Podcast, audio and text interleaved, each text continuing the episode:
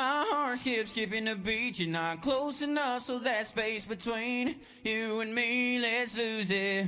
The way you're dancing, swaying to the music, girl, that body and how you move it. Every time you cross my mind, girl, I lose it. Alexa, play the Country Heat playlist. Okay. I don't think you know what you're doing to me. You got my With Amazon Music, a voice is all you need. Get tens of millions of songs. Download the Amazon Music app today. SRN Survival Radio Network.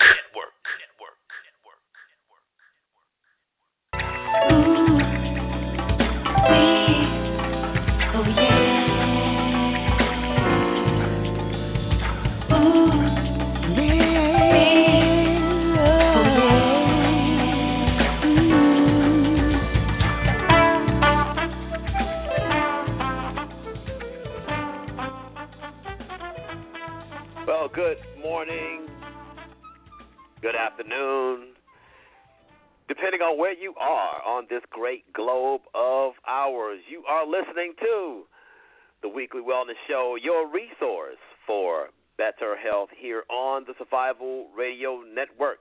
As you know, this show hosts health and wellness experts to bring you relevant, usable, and up to date information regarding your health. I am your host. I'm honored to be your host, pharmacist, physician, entrepreneur, Dr. Aaron Williams. We hope that you have had a great week. We hope that you have a great weekend planned, and we hope that you are sticking with your wellness protocol as you have designed it to improve your health. Remember, your health is your wealth.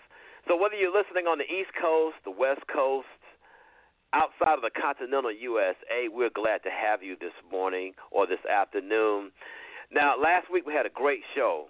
We had a weekly wellness show roundtable.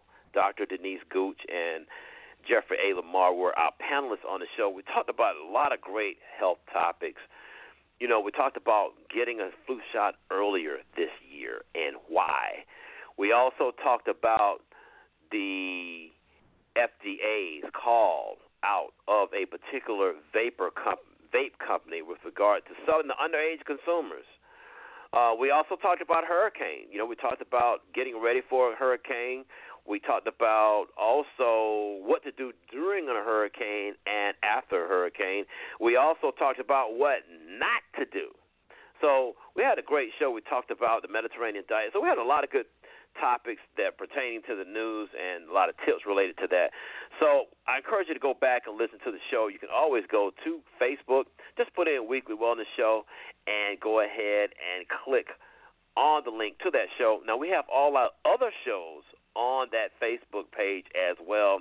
So if you see any topics that you'd like to listen to, go ahead and check those out. Uh, and don't forget, if you think someone else could benefit from any of that information, don't forget to share it. Now, we're on all the social media. We're also on Twitter. You can follow me uh, at Dr. Aaron Williams on Twitter. You can also follow me on Instagram at Dr. Aaron Williams. So, our goal is to make sure that the health and wellness information is out there and that everyone can benefit from it. Now, next week we're going to have another great show. Uh, Dr. Zarina is going to be here. She's been on the show before, and uh, she's going to be talking about another great topic uh, with regard to, uh, I believe, pain. We haven't solidified that yet, but don't forget to join us. She always has a lot of great information uh, with regard to uh, health and wellness. So don't forget to check us out next week at noon. Now, today is another uh, great day of health and wellness. Um, we're not going to deviate from our determination to bring you the best by the best. Today, we're going to be talking about several things, but our main topic is going to be the opioid epidemic. Uh, and this, for those of you who don't know, these this has to do with uh, uh, part of our population that's addicted to painkillers. You know, every day, more than 115 people in the United States die after overdosing on opioids. The misuse of and the addiction to opioids include, you know, some of your prescription painkillers, heroin, some synthetic opioids such as fentanyl. This has become a very serious national crisis that affects public health as well as our social and economic welfare. So much so that the CDC has put out some numbers and they have estimated that the economic burden of prescription opioid abuse alone in the United States is 78.5 billion in a year. That includes the cost of health care, the loss of productivity, the addiction treatment, as well as the criminal justice system involvement. So we're going to deal with that today. Uh, as you know, we always like to bring people on the show that deals with whatever topic we're dealing with every day. And today is no different. We're going to have Dr. Tad Connine in of Restorations Physicians from Tampa, Florida. He's going to talk to us about opioid treatment, opioid addiction treatment, as well as some other topics such as hormonal therapy and a lot of things that he's doing at Restoration uh, Physicians. So I invite you to not touch your computer, your phone, but to listen and during the break, hey, call somebody to let somebody know that they could click in and listen to the Weekly Wellness Show. So before that, we'll go to our first commercial break. So I invite you to please stay tuned so that you can be informed.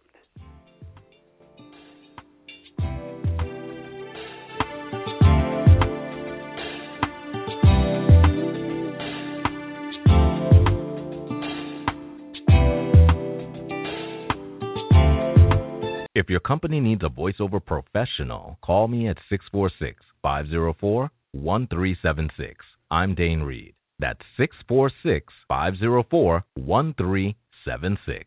I'm there for you when you need live announcing for events, company voicemails, commercials, professional voiceovers for important videos, voicemails, and anything else your company might need. Call me at 646 504 1376.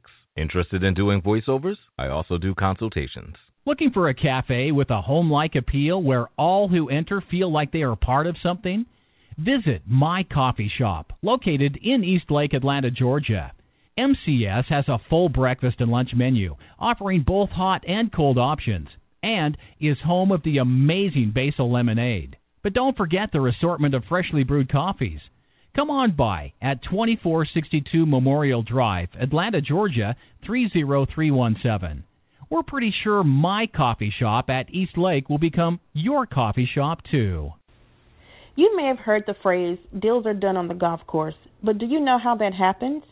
The book Nine Holes, Nine Goals will provide hole by hole guidance on what to do and mistakes to avoid during a round of business golf. Pre order your copy today at nineholes9goals.com because closing deals on the golf course is no longer just a phrase. You can do it too. SRN Survival Radio Network.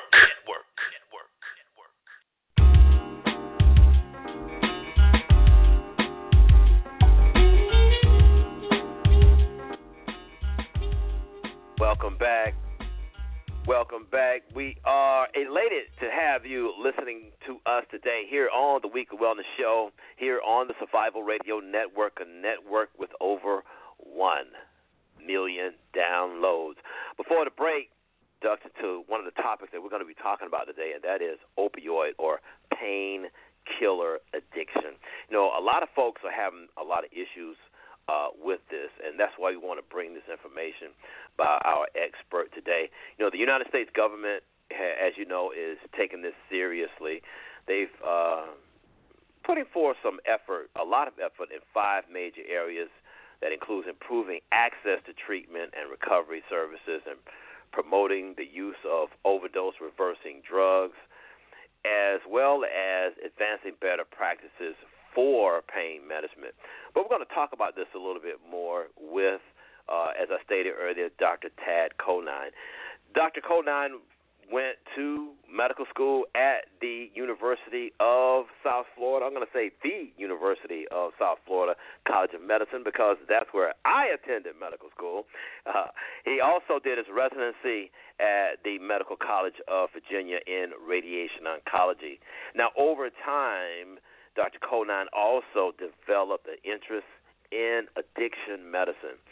He went back and did some training and became board certified uh, also in addiction medicine. So we're going to really hear from an expert today, someone who does this every day. So without further ado, let's welcome to the show Dr. Tad Connine. Hey, thank you, Dr. Williams. It's so good to uh, be in touch with you again after all these years at uh, for medical school. You're doing a great great job on the show. You've had tremendous experts. To, I'm just uh, elated to be here. Oh, oh, Dr. Connine is so glad. You know, we've been knowing each other for quite some time. Uh, you know, from the days of uh, Gross Anatomy Lab at the at the no. University of South. I don't want to bring back a lot. I bring back. I don't want to bring out back any bad memories. They were really good memories. But uh, yeah, Yeah. we've been at at medicine and health for a very long time. Yeah, yeah. We both ended up in the, the cancer specialty, and I, I, my desire was also uh, along these lines what I'm doing now. But uh, such Yeah. specialties weren't available. There was the research wasn't there. There wasn't solid data as to tell people what to do. You know, now they they make statements of uh, of uh, simply e- eating real food, mostly plants, and not too much. That's what the uh, federal government came up with for the latest and greatest. Uh, but it, by doing so, you can significantly improve your health. So, um, Exactly. it's, it's an option to consider. It's well, you know, that's the thing. Um, you know, since you and I have uh, been to medical school and been out of medical school, out here practicing, you know, medicine. Uh, a, a bit, some of it has changed uh, quite a bit with regard to the approach to medicine, and like you said, I mean, some of the things that. Um, you know, for like you know, as you know, as an oncologist, you know, when when when we first came out of residency, immunotherapy was something that was probably on the third or fourth of the option list when we saw somebody being treated.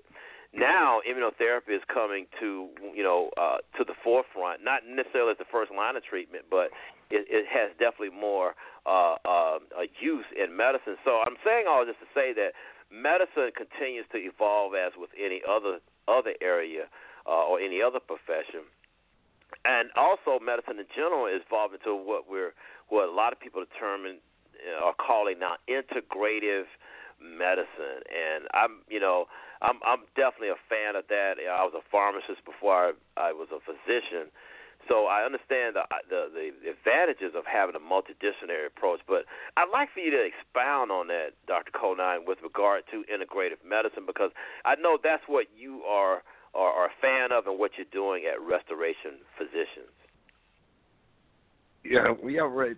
It boils down to what the patient does when nobody's looking. Basically, they uh, what they eat, when they eat it, where they're going, what they're doing. Um, and integrated medicine then pulls in any and all disciplines that the physician would think would be helpful in a situation. So we're not afraid to bring in acupuncturists or uh, Mm-hmm. uh, you know, chiropractors with uh, significant training. Um, just about anything that i there's a lot of vitamin infusions and things going on right now, IV uh, uh, you know, vitamins, and I I don't know. I'm I'm not hanging my hat on that one yet, but Right. it's uh-huh. quite clear that you, you know eating a lot of vegetables, um, Mhm. combining some meat with it, and avoiding high fructose corn syrup. th- This could add uh, a lot of quality to your life, not a quantity. That I don't. I'm not a fan of the life extension, but uh, the anti-aging and let's feel good. That that is uh, the the best part of integrative medicine because it'll bring in whatever specialty you need, whether it's the latest and greatest in nutrition or um, you know latest and greatest in uh, prescription medications can also come into play uh, depending upon the patient's condition. So it's it's a wide open field. Um, the uh, American Board of Addiction Medicine has now come under the American Board of Preventative Medicine. So uh, that uh, an addictions doctor is going to be dual board certified under the preventive medicine uh, if you would like to be, and those are all recognized by all insurances as board certifications. So, um, a lot of good things can take place if people follow where they should be, and you know, that's what I think what these shows are about. Things uh, people like yourself and myself that that live a life of a, of a better diet and uh, you know some activity. I hesitate to call it exercise because everybody runs, but right. um, and I don't mean running. They, they run away from the idea, but just getting up off the couch and moving around and doing some things and cleaning as well as eating right is uh, it's going to take care of eighty percent of what you need. Right. Yeah, I, I agree. I mean, uh, a lot of you know we've we've talked about colon cancer, we've talked about cardiovascular disease here on the show, hypertension. A lot of these things can be, I won't say totally eliminated, but but but significantly decreased. You know, mom and dad may have had it, but that doesn't mean you have to have it. And I think uh, a lot of folks need to, you know, would benefit, including me, and, and that's why we're doing this show and we're doing uh, what we're doing here in Health and Wellness is to bring uh, to show light on some of these things that we can do ourselves. We're living in one of the best times uh, of man as far as, as as medicine. No, not everything is perfect, uh, but uh, if you take advantage of what what it's had to offer, uh, I think one could benefit.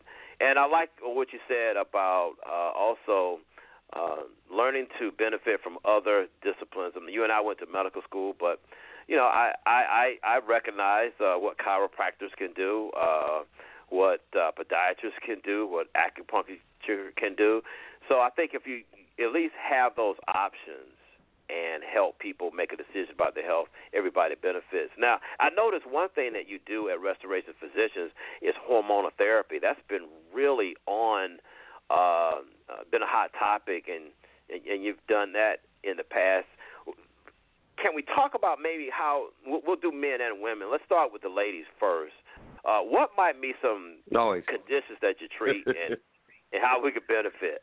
how women could benefit? Well, un- unfortunately, we haven't gotten down to using it for oral contraceptives in uh, you know younger Mhm. patients, um, and, and they're still using synthetic uh, hormones uh, to perform those functions only because of the nature of the side effects of taking um, higher doses of hormones, the actual hormones, not synthetics. The synthetics are, are like a, a key that fits into a raggedy lock.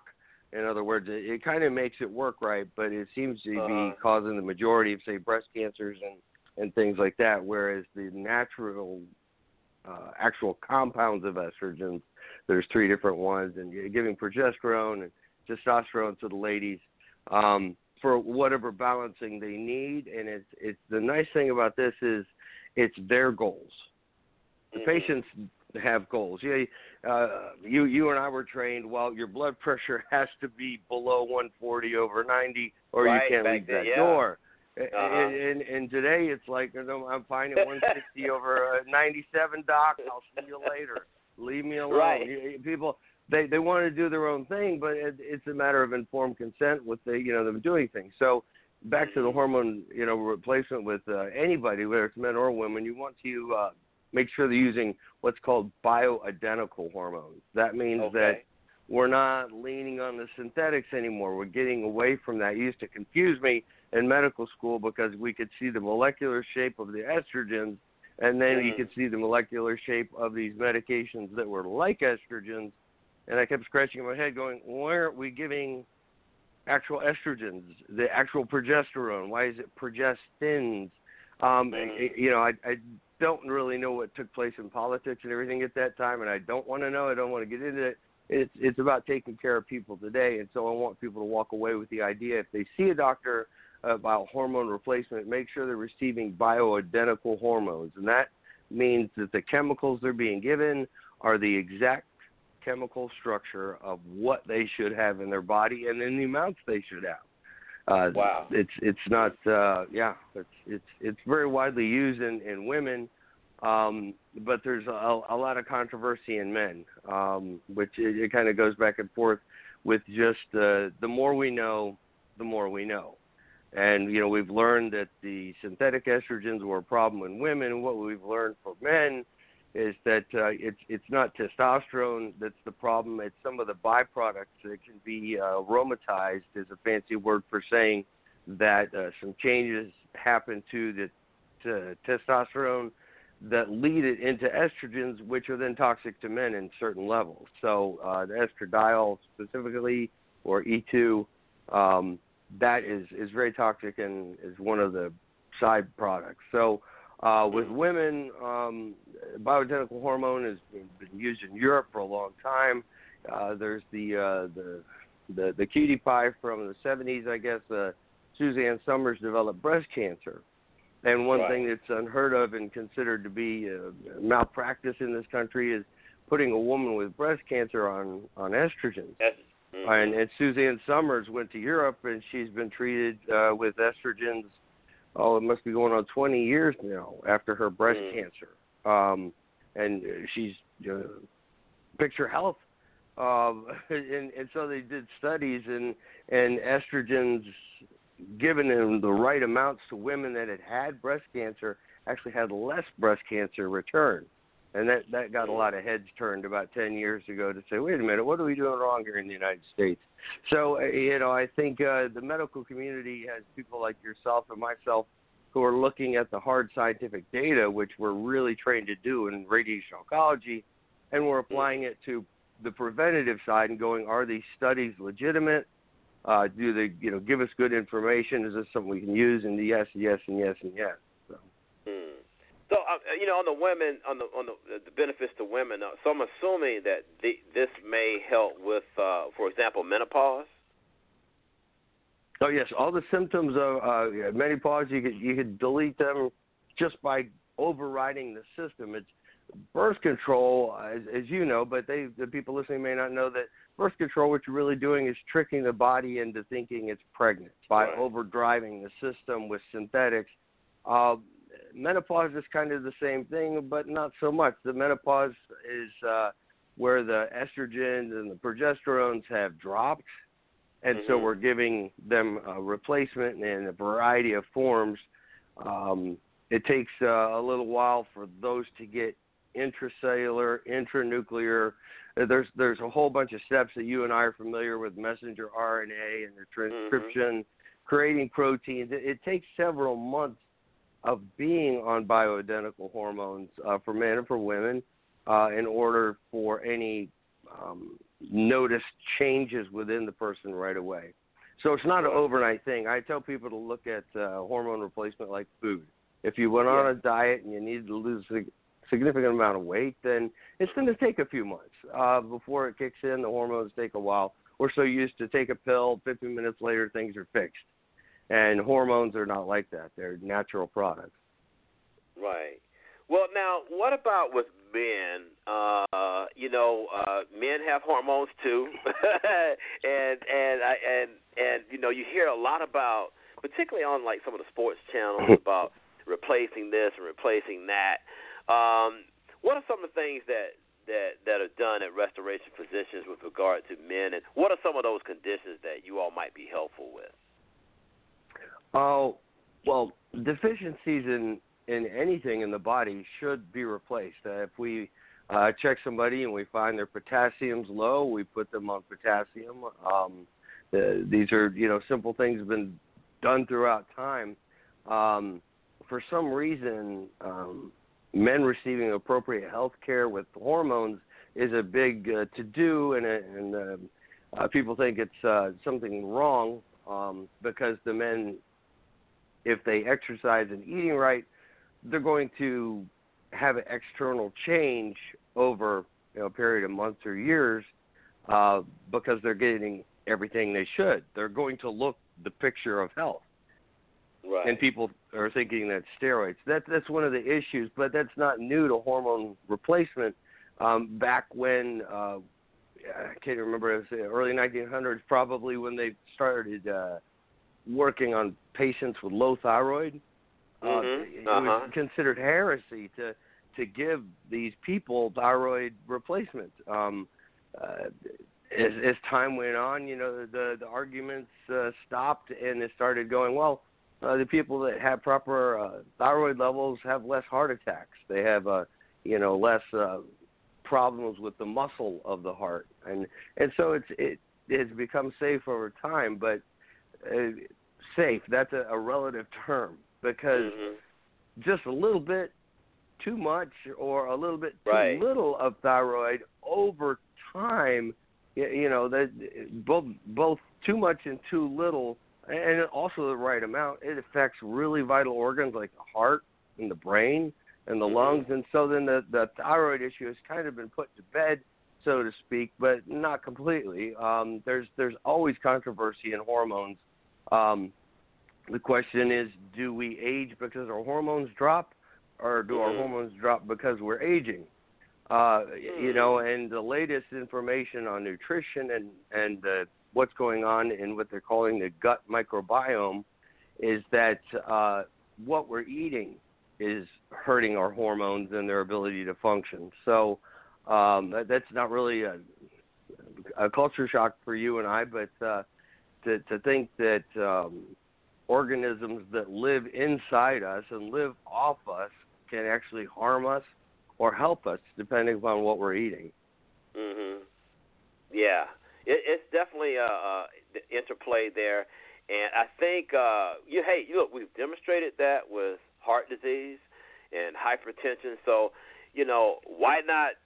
Uh, uh, uh, why it's not so far fetched that it has an effect on other areas of our body. So I, I think with with you know we call the this drop in hormones with menopause in in women. I guess we'll call it andropause in in men. Well, andropause it's that's a a broader scope term that just uh, basically says that your testosterone is uh, Yeah, low and uh-huh. unhealthy levels. It doesn't Right. uh, underline the cause. It just says this is what's going on. The Mhm. causes of that can be uh, it could be something from uh, birth.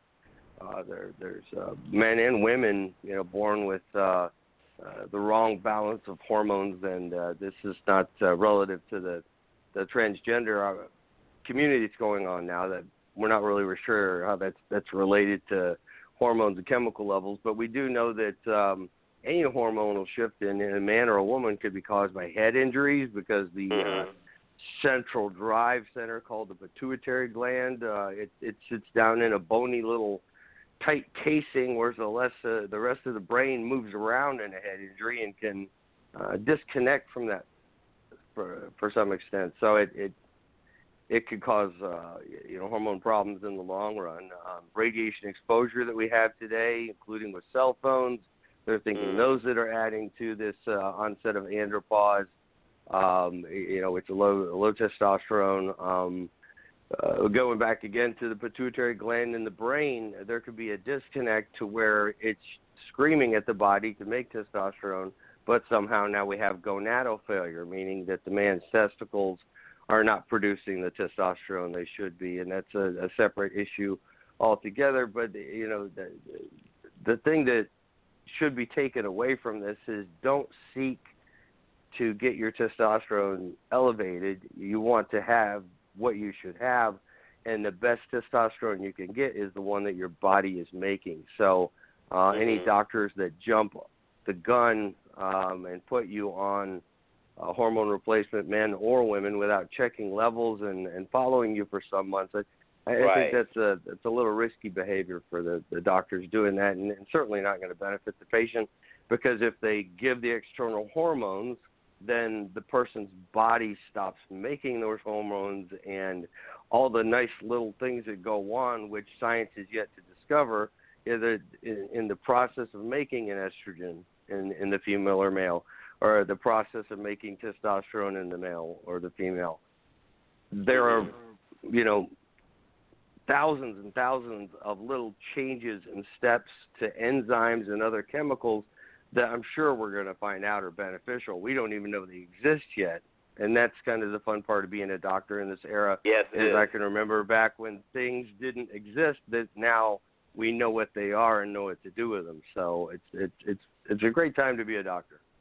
It is. It is. It is. Well, you know, the beautiful thing I think is why most of us went into medicine is to help people, and so when somebody walks in your office with a problem, it's always good uh, that you have at least options and answers. Uh, before we go to break, uh, Dr. Kona, what are some of those? So again, so the, the, what are some of the diagnoses you see? Uh, what what are people walking your office with uh, as far as diseases or conditions, rather, that you can treat or, or, or maybe candidates for hormonal therapy. So we talked about menopause, we talked about andropause. Are there other uh, uh, diagnoses or, or symptoms or conditions that may benefit from hormonal therapy? Well, yes and no. Uh, a bad diet uh, can uh, cause the hormones to be imbalanced themselves. So that's not the first thing I do is give them uh, replacement, uh, mm-hmm. review what they eat, when they eat it, because those things can, as I say, interfere. So you have to first say to the the person, "This is not going to fix it." It's it's the person that has, a, for instance, a high cholesterol and they're not willing to modify their diet first. Uh, that, yes. Okay. we could just be harming them by giving them medication.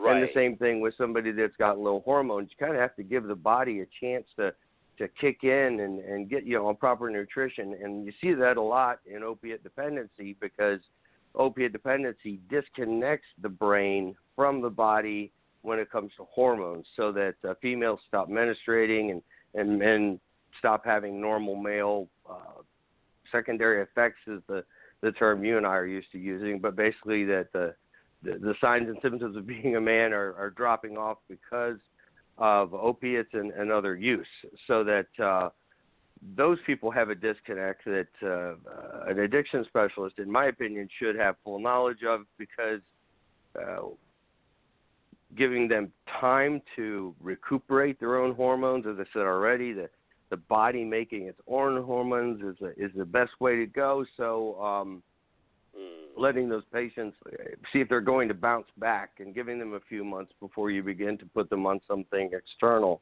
Uh, right. And that's important because addiction recovery rates uh, are better when the patients are hormonally balanced. And no surprise. It's, it's also, you know, if they exercise a little bit and they eat some more vegetables and uh, get off the couch, uh, their recovery rates improve then too. So all these health measures we're talking about are tremendously beneficial to the addicted patient. Exactly. Well, you hit on the topic that we want to definitely get into, uh, as we talked about earlier. To mention earlier, this is a this is literally an epidemic. It's costing uh, uh, it's costing us financially, but it's also costing us socially and destroying families. So we want to get into these opioid uh, epidemic and some of the things that that you as an addiction specialist are able to offer uh, someone. So. Uh, with that, I'd like to go to our second commercial break. So, ladies and gentlemen, please stay tuned so that you can be informed.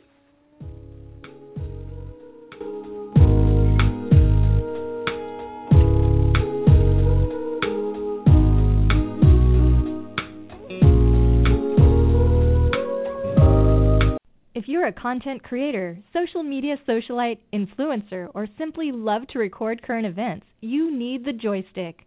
The joystick is an essential tool for every type of digital content creator.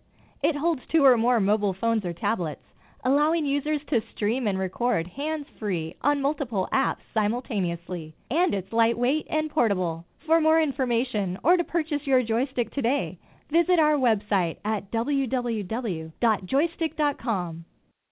Do you have tax issues, owe back taxes, or need tax relief? Contact L&B Tax Service today. L&B offers you over 15 years of expertise and first-class tax service for individuals, professionals, and business owners. With nationwide service, you can easily find a location near you. Contact one of our tax professionals through our website, lbtaxservice.com. That's www.lbtaxservice.com. L&B Tax Service Incorporated. Tax professionals that you can trust.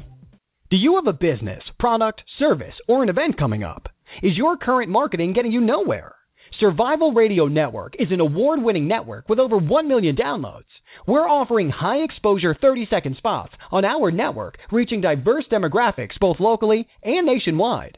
Give us a call at 323-977-8172 or visit our website at www.survivalradionetwork.us today. SRN. We do radio. The SRN.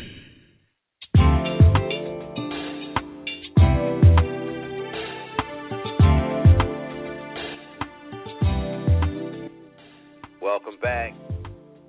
Welcome back. You are listening to the Weekly Wellness Show here on the Survival Radio Network. I'm your host, Dr. Aaron Williams. Today, our guest is Dr. Tad Connine of Restoration Physicians in Tampa, Florida. Before the break, we talked about hormonal therapy and we talked about the benefits of hormonal therapy in men and women. So we want to use the second half of this show to talk about our main topic, which is opioid addiction.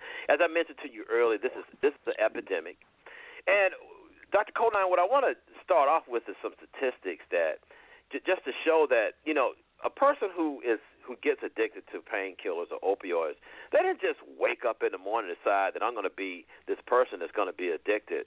I think the medical profession and the pharmaceutical profession had you know had had some factor into it, not necessarily intentionally, but the, as as time goes on, we understand. For example, I've read that roughly 21 to 29 percent of patients prescribed opioids for chronic pain misuse them, and they've also found that between 8 and 12 percent develop some type of opioid use disorder.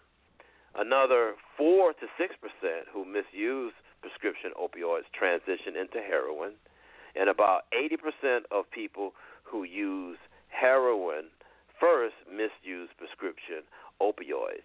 So I think what we're finding out is uh, I think maybe in the past pharmaceutical industry and the medical industry maybe underestimated the addiction uh, potential of a lot of these uh, medications.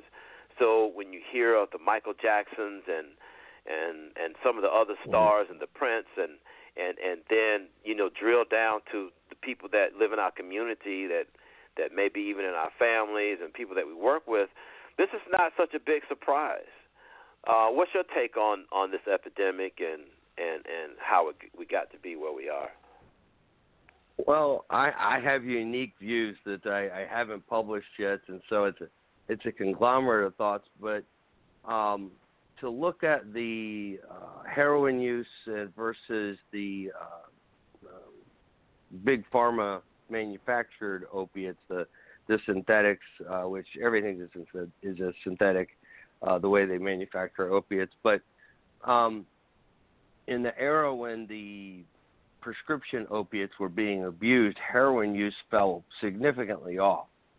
Uh, it was the it's still the same percentage of people abusing opiates, but the uh, percentage using heroin was very small. But it was the same basic population of people. Um, mm-hmm. That the numbers didn't change. In other words, people that would have gone on to be heroin addicts were instead using, um, you know, pharmacologic drugs uh, that are opiates instead of the heroin. And now that the, the laws have tightened down, we're seeing the return of heroin use. But it's the same percentage in population of people there there seems to be a, a slight increase, and uh, that that is somewhat of a genetic basis. I, I don't mind saying that. Um, uh, you know, despite being the uh, treasurer at the hospital for the pre-medical honorary society while I was in high school. I was on the wrestling team. I had a part-time job, and I, I modeled on two different modeling boards. I, I was a, a great student, an athlete, and I hurt my knee during wrestling practice. I had to go have surgery, and before they gave me that surgery, they gave me an injection of opiates. Uh, it was the best thing in well, my life I'd ever felt at that point, and uh, I, I said in my head at that point, I'm going to have to do this again. Like, what was that? But they give us medication to give us amnesia and make us forget the surgery and so I forgot all about that statement uh, until two years ago. It, it returned to my mind, but I, I had become opiate dependent just on the first exposure. My brain was, if you will, in love with opiates. Uh, it was a, a course over time that uh, you know I found out that was some of my problems and eliminated those from my life. and uh, things are much better for me. But it is not. It was. It was not a choice that anybody would make, especially a, you know, a, an up and coming physician as a young man who was, uh, you know, working his butt off to be uh, something that you know, could get into medical school. I'm the first male in my family, or the first person in my family to, to graduate from college, and then you know, uh, went on to medical school as well. So I, I you know, I'm very active, and I'm very, very fortunate to be in touch with you because uh, you and I are doing the same things these days. Uh, and it's just part of the, the gifts and the blessings that come along with doing the right thing. Uh, I was trying to, at that point, but didn't know I had a disease. Uh, we have specific genes that is uh, tightly Yeah. linked to this condition. There's, Yeah. a, there's over 5,000 articles published saying, here's the gene, here's the result. Here's the gene, here's the result. And and so you know, as those genes become more popular, we're going to see more people with uh, chemical dependency issues, especially opiate dependency. Mm-hmm. Well, what are those? Um, what would you say some of the signs and symptoms of that that that one may say uh, for themselves or to a family member or friend that that they might just be addicted? What are those signs and symptoms of that? Um, the the uh, the the the reason I'm stuttering is that the original model for addiction was based upon alcohol and alcoholism, Mm-hmm. and it's uh, two different conditions altogether. They're the same basic personality beforehand, um, but uh, alcohol has uh, end organ effects uh, on the brain that cause uh, you know brain deterioration. Um, whereas uh, other substances of abuse they'll hurt other organs in the body but the brain remains basically uh, unchanged aside from being awake and asleep at the same time which is what opiates do to the brain. So uh, the the number one thing that you know number one there's it's controversy over what's the number one sign of addiction but certainly if you're falling off in your performances uh, at work you're in an advanced stage uh, if you've given up hobbies and and things that then that's you know that could be an earlier stage uh, that uh, uh, a person can't stop at that point because the awareness that it's the drug causing the problem rather than them wanting to take the drug and that causing problem. It's it's two different situations.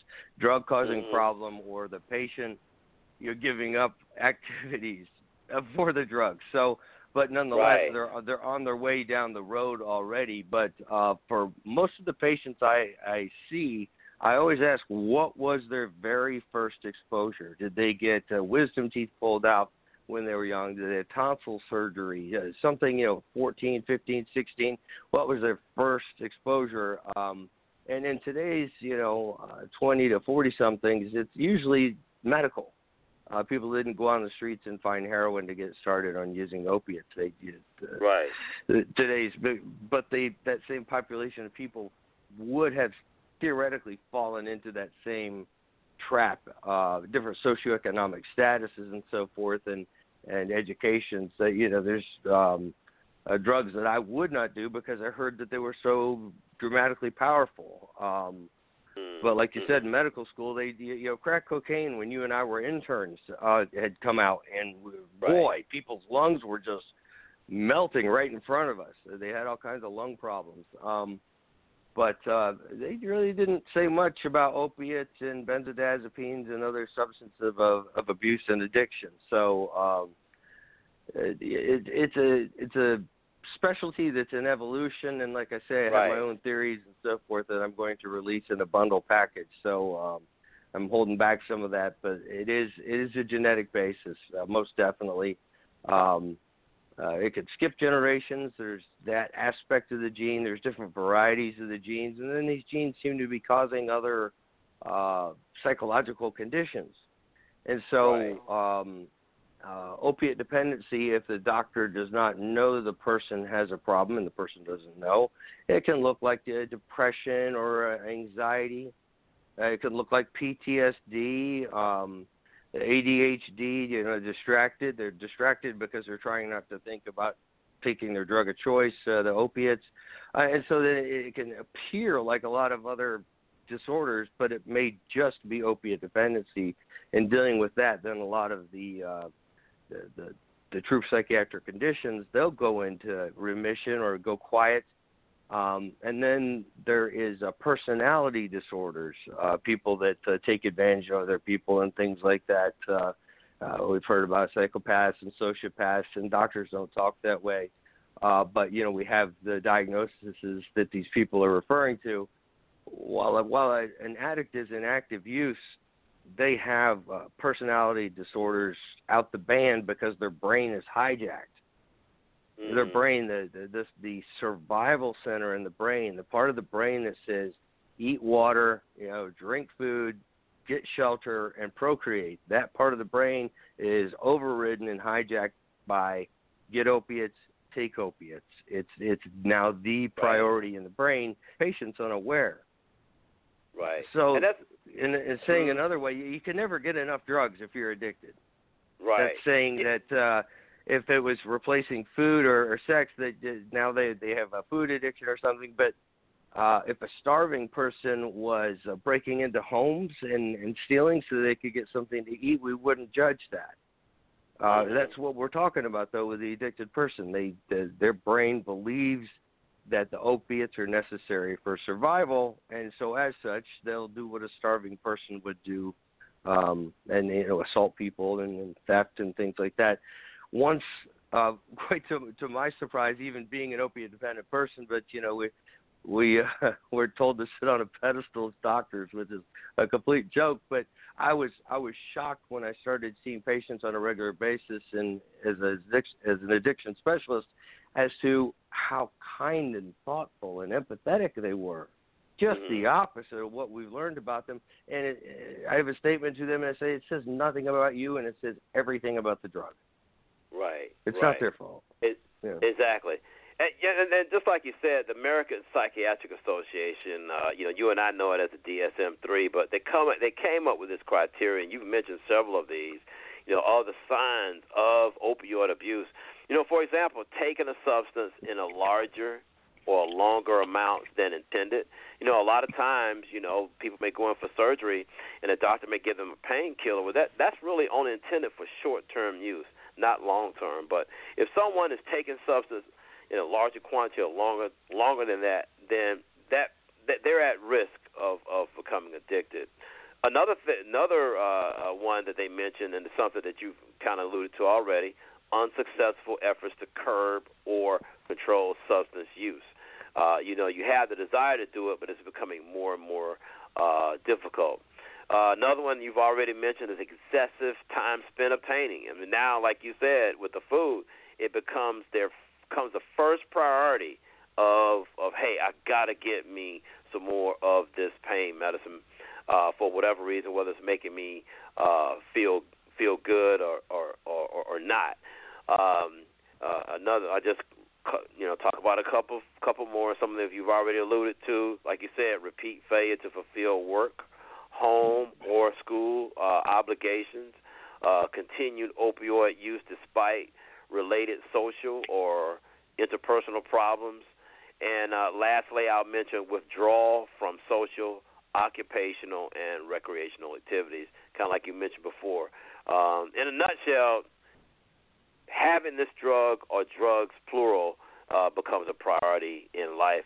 So, so when they come into your office, um, Dr. Connine, what what are some of the options that you can offer, or or or an addiction specialist can offer a patient uh, as far as treatment? Um, I, am going to say uh, getting them cognitive behavioral therapy because I wanted to add mm. to the DSM statements there. They added on um, that uh, despite the patient knowing it's causing them psychological harm, uh, in Mm-hmm. other words, that it's it's, it's following up their thinking. Uh, I ask patients, hey, do you know this was harming you psychologically? I ask Yeah. the question kind of backwards because to me that's a huge qualifier that somebody is I'm willing to throw away my personality, my friendships, uh, my very own state of being for a substance. Mhm. Then that that to me harm ourselves psychologically and and and know it. Um, that's one of the ones I weighed in heavier. But in in terms of uh, treatment, they've come out with some amazing things. Um, and initially, they had long-acting uh, naloxone or naltrexone, which is uh, the substance that binds to an opiate receptor and blocks other opiates from being able to bind. It, Mhm. it binds stronger than the other opiates we had at the time when we were using that, and that can come in the form of tablets that you take every day, but the patient could just skip those. Uh, but they've Mhm. also got a uh, an injection that lasts a month, um, Mm. and that's uh, I don't I don't like dropping names for uh, companies, but it's Right. a, it's a form of the naloxone. I, I did catch myself. It, it's a form of the, the the naloxone that they use to reverse opiate overdose, but it's, Uh-huh. it's a monthly injection. But what I saw a lot with that was people with um, uh, constant withdrawal complaints, and then also Mm. you know soreness from the injection because it's a large volume, um, and, and as well then they had dysphoria. Dysphoria meaning they weren't able to to enjoy their normal opiates. Uh, they they Mm. couldn't. They were almost uh, depressed or uh, indifferent to everything. Um, but that, that's still used, and um, we were finding out which patients tolerate that better and do well on that because uh, a monthly injection works really well um, to stop somebody from doing something. They don't have to make a decision every day just to take a pill or what have you. Now in the in the process of time here, a new drug came available and was uh, approved by the FDA and the DEA for treating patients outpatient uh, as opposed to methadone, which is a completely different topic and beast altogether. Uh, but this other medication is buprenorphine, um, and uh, the, the the buprenorphine. I, I'm, I think I'm going to try and name every way you can get it, so I don't give the leniency to any. But it comes, you know, as Suboxone or Subutex. Some people call them subs. Some people call them bup.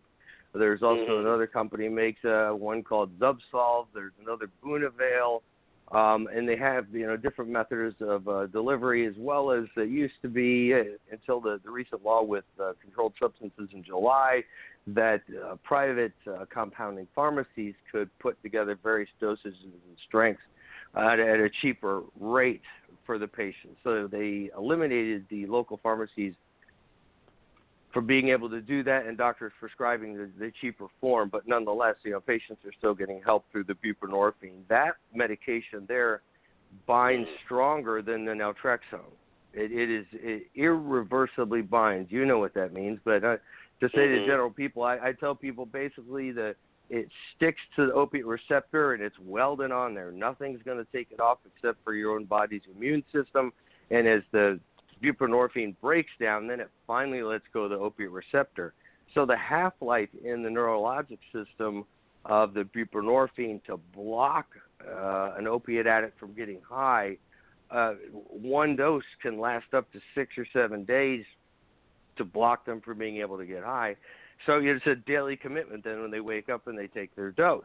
Um, that medication is only absorbed orally. It's nothing you swallow. Uh, they they also have come out with six month implants, but those implant doses were very low.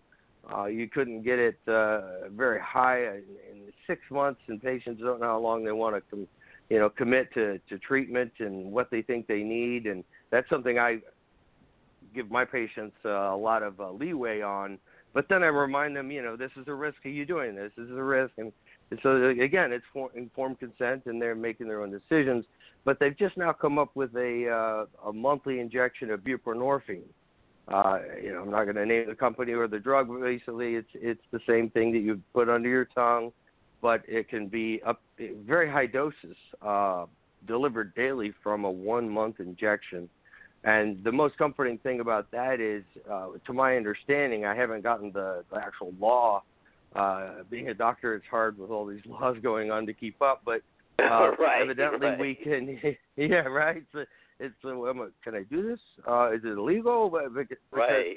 uh, with the the implants that lasted for six months, it was questionable whether or not you could supplement on top of that. In other words, should that not be enough? Um, can you give the patient some oral dosage to make up for what they're not getting from their implant?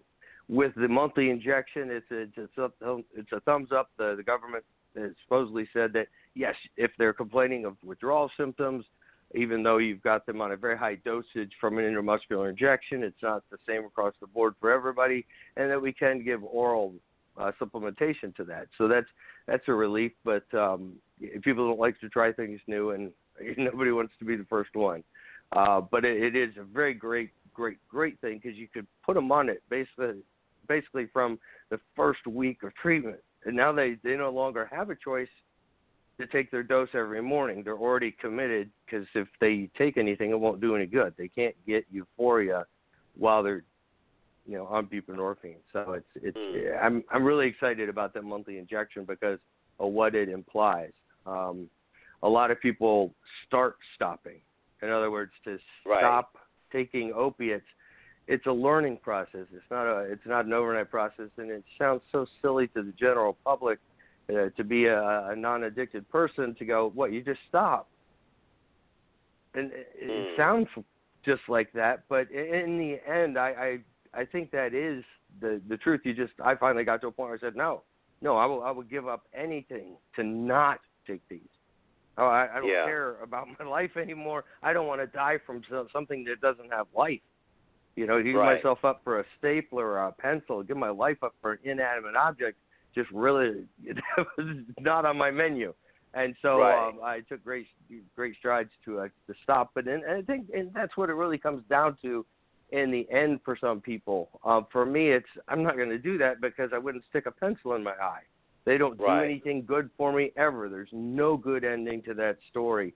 And I think that's a, a really important point of looking at uh, opiate dependent, dependency and into the general public. That it's like uh, if you're convinced that this is never going to work out for you, then you have to figure out a way to not do it anymore. It, it's it's a strong drive because uh, it, it, it is saying just no in the end. Right. It was the um, uh, Reagan campaign that just say no, and it comes down to that in the end. I, I really believe it does. I know it did for me.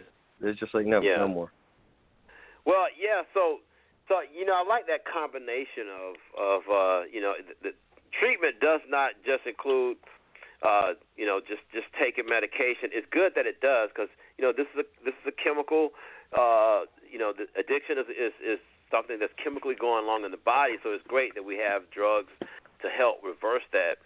But also uh, touching on what you just mentioned, it, it it it also boils down to a decision as well as determination, and we all know that that is not easy. But as you mentioned early on, cognitive behavioral therapy is a very key component uh, with regard to with regard to addiction. And and the other thing uh, I guess I would say is that you know, results aren't necessarily overnight. It it it it takes time, and so that commands a lot of patience, uh, patience as well as uh, commitments. Uh, so at restoration yeah, that's physicians, the starting stopping thing. Yeah, Go yeah. I'm sorry. I was So- just saying that's part of the starting stopping. Right. Yeah. It's Yeah. it's something that that you really, first of all, need to uh, find an addiction medicine specialist and then you know make sure that you all are are are, are, are, are comparable, and develop that relationship and, and stay with it. Um, so I, I'm assuming, Dr. Connine, your a lot of your patients you see, you know, you end up seeing long term, as in more than just a few weeks or or a month or so. Right. I have various programs available, but almost all patients uh, go for a, a longer maintenance um, mm-hmm. Even if they try and do something short term, um, less than three or four months of uh, treatment, uh, a good percentage of them end up returning because uh, they didn't um, mm. understand their opponent. You, you know, if you, if you, you think your opponent is Elmer Fudd and it's Mike Tyson, you're going to lose that fight, and that's Right. that's where a lot of them come up short. That it's it's, it's uh, it, it overpowers the brain to a large extent. So yeah, a lot of patients do end up uh, more on long-term treatment. But the one one thing I I skipped over is uh, looking for what they're calling a dual diagnosis. In other words, do they have a uh, another psychiatric condition that is adding to or causing their return to drug use and addressing mm. those symptoms. And that can be tricky because a lot of the substances to address uh, psychiatric symptoms um, interfere with uh, you know, the cognitive behavioral therapy. Uh, in other words, the, if, if you're taking a medication, you don't need to learn a coping tool. You just take a pill. And so right. this dual diagnosis thing that's come up, I, I, I warn all my patients that are dual diagnosis. This is not your secondary diagnosis. This is like your 20th level diagnosis. Your number one through 19 is opiate dependency because that drug will kill you. This thing will kill right. you. And you, well, your your dual diagnosis is important, but it's not as important as staying clean. Exactly. We got about a minute left. How can you be reached, and how can we? How can one uh, reach out to you and find you on social media? Um, you could go to subdoctors.net. That's the addiction uh, website, uh, S U B D O C T R S uh, dot net, or uh, restorationphysicians.com. Uh, usual spelling of restoration, usual spelling of physicians, uh, all in one word dot com.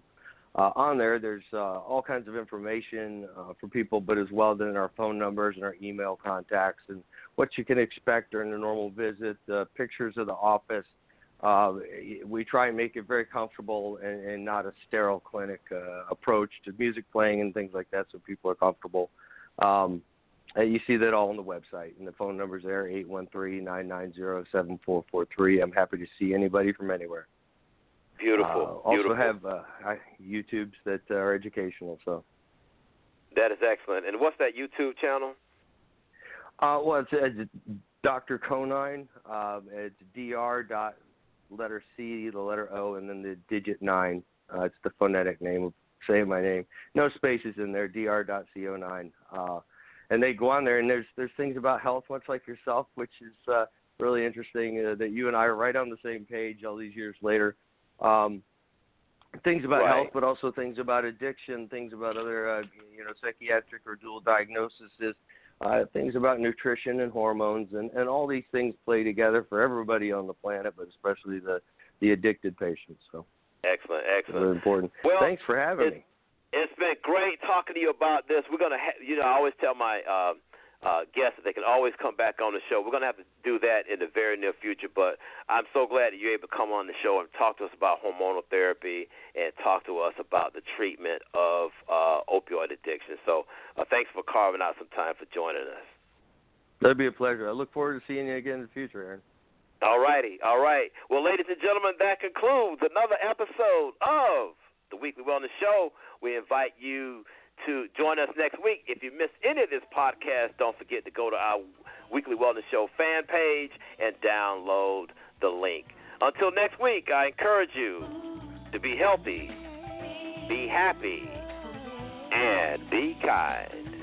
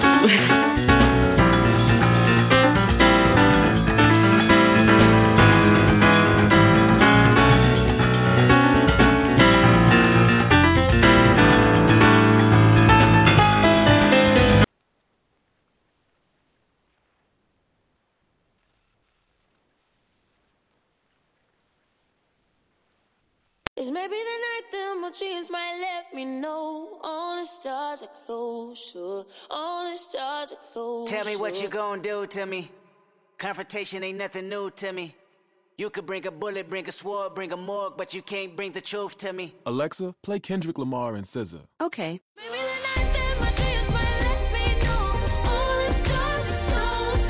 With Amazon Music, a voice is all you need. Get tens of millions of songs. Download the Amazon Music app today. My heart skips skipping the beat. You're not close enough, so that space between you and me, let's lose it. The way you're dancing, swaying to the music, girl, that body and how you move it. Every time you cross my mind, girl, I lose it. Alexa, play the Country Heat playlist. Okay. With Amazon Music, a voice is all you need. Get tens of millions of songs. Download the Amazon Music app today.